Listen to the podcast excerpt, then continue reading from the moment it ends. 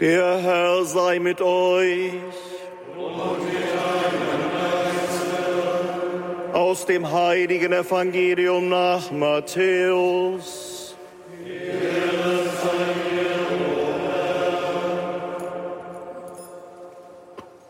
In jener Zeit sprach Jesus zu seinen Jüngern, Bittet und es wird euch gegeben, sucht und ihr werdet finden, klopft an und es wird euch geöffnet. Denn wer bittet, der empfängt, wer sucht, der findet, und wer anklopft, dem wird geöffnet. Oder ist einer unter euch, der seinem Sohn einen Stein gibt, wenn er um Brot bittet, oder eine Schlange, wenn er um einen Fisch bittet? Wenn nun ihr, die ihr böse seid, euren Kindern gute Gaben zu geben wisst, wie viel mehr wird euer Vater im Himmel denen Gutes tun, die ihn bitten. Alles, was ihr wollt, dass euch die Menschen tun, das tut auch ihnen. Darin besteht das Gesetz und die Propheten. Frohe Botschaft unseres Herrn Jesus Christus. Los sei Christus. Liebe Schwestern, liebe Brüder, Wer sich Land auf, Land ab über das Ansehen der Kirche in der öffentlichen Wahrnehmung erkundigt, wer sich dafür interessiert, wie auch innerhalb unserer Kirche deren Zustand beurteilt wird, erhält in der Regel derzeit negative Rückmeldungen, unabhängig einer Zuordnung in irgendwelche Lager oder theologische Richtungen. Manch eine mag da nur noch das Gebet bzw. der Hilferuf einer Königin Esther bleiben. Wir hörten in der Lesung. Denk an uns, o oh Herr, offenbare dich in der Zeit unserer Not und gib mir Mut. Wir alle wissen um die Gründe und die Zusammenhänge, die zu dieser negativen Wahrnehmung geführt haben. Unsere Lösungsansätze werden in der breiten Öffentlichkeit zu wenig bis gar nicht wahrgenommen. Unsere Arbeit in Intervention und Prävention, in Aufarbeitung und Anerkennung des Leids stoßen nicht überall auf die Resonanz, die wir doch für uns erwarten würden. Irgendwie haben wir als Kirchen, als Verantwortungsträger in dieser Kirche ein grundlegendes Problem der Glaubwürdigkeit. Und nicht zuletzt wissen wir um die Schwierigkeit in der Glaubensvermittlung und der Glaubensweitergabe und das ja schon über Jahrzehnte hinweg. Viele beklagen diesen Zustand von Kirche und wenn ich dies so manchen Äußerungen recht entnehme, wollen viele, die mit Kirche noch etwas am Hut haben, diesen Zustand doch auch verbessern. Die einen hoffen da auf Reformen, wie wir sie im synodalen Weg angehen und wie sie dort benannt sind. Andere wissen sich den römischen Maßgaben verpflichtet, die keine Spielräume erkennen lassen. Wir beklagen den Bedeutungsverlust von Kirche, das schwindende Ansehen, eine mangelnde Attraktivität der Institution aufgrund ihres Fehlverhaltens und ihrer Strukturen und so weiter. Die Ärgernisse und der Frust scheinen alle positiven Aspekte kirchlicher Arbeit komplett zu überdecken. Bei aller Sorge um die Kirche wird dann auch etwas wehmütig der Blick in die Vergangenheit gerichtet. Wie gerne wollte man doch wieder an volkskirchlichen Erwartungen und Strukturen anknüpfen, an eine Aufbruchsstimmung nach dem Zweiten Vatikanum, in der die Kirche doch dafür gestanden habe, weltoffen und weltzugewandt den Weg in die Zukunft gehen zu wollen. Oder denken wir auch an die Würzburger Synode in den 70er Jahren. War die Kirche nicht eine wichtige Heimat und Anlaufstelle für unzählige Menschen in Freud und Leid?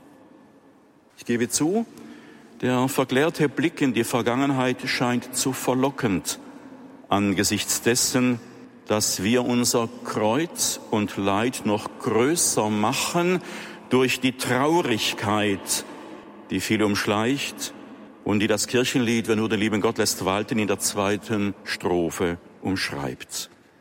Können und dürfen wir aber mit diesem manchmal mir verklärten Blick rückwärts, können wir damit wirklich in die Zukunft schauen, die so düster und so trostlos erscheint, weil, um es kurz auf den Nenner zu bringen, unsere bisher bekannte Vorstellung und Gestalt von Kirche mit ihrem öffentlichen Einfluss dahinschwinden und eine gesellschaftliche Prägekraft von Kirche verloren geht?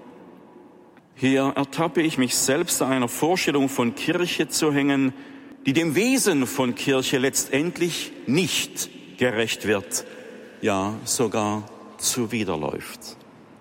Denn die Kirche hat sicherlich nicht irgendeinem Machterhalt zu dienen, nicht dem gesellschaftlichen Einfluss und Prestige.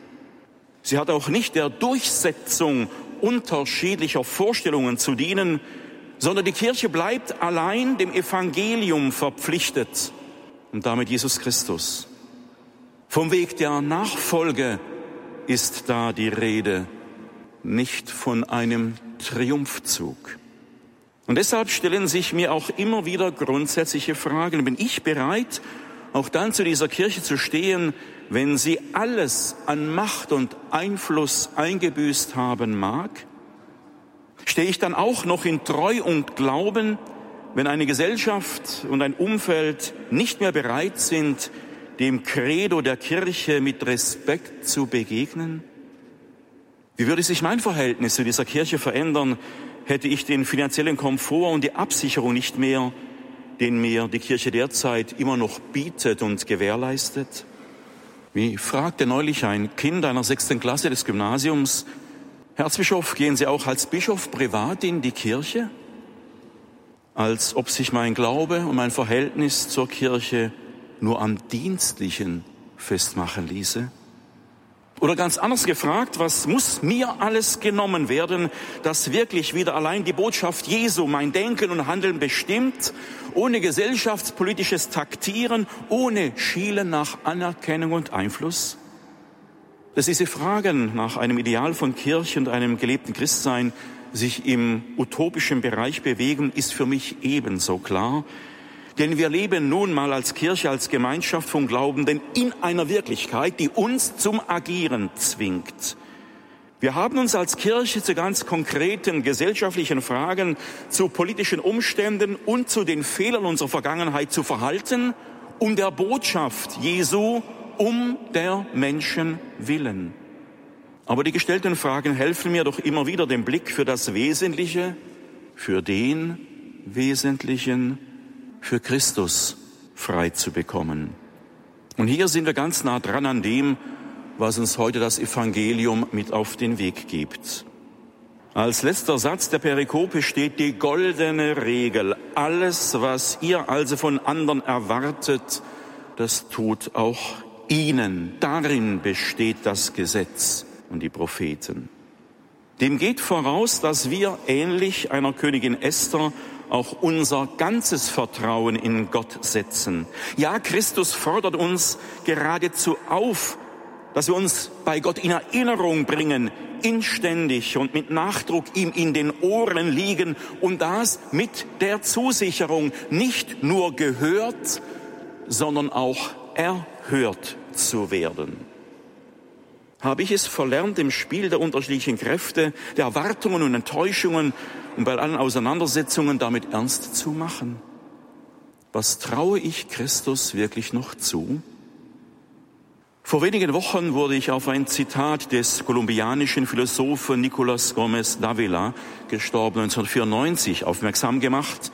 Er hat einmal kurz und knapp formuliert, der Katholik, den das Los der Kirche mit Besorgnis erfüllt, hat aufgehört, Katholik zu sein. Nochmals, der Katholik, den das Los der Kirche mit Besorgnis erfüllt, hat aufgehört, Katholik zu sein. Dieses Wort fasst für mich zusammen, um was es im Evangelium und was es im Eigentlichen auch gehen sollte. Vielleicht braucht es doch wieder etwas mehr die Theologie auf den Knien, ein noch größeres Vertrauen in Christus, dass er seine Kirche in die Zukunft führt, dass Kirche Zukunft hat.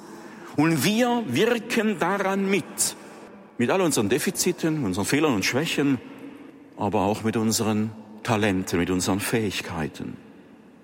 Immer hat es dabei um die Verwirklichung seines Willens zu gehen und nicht um meine Vorstellungen.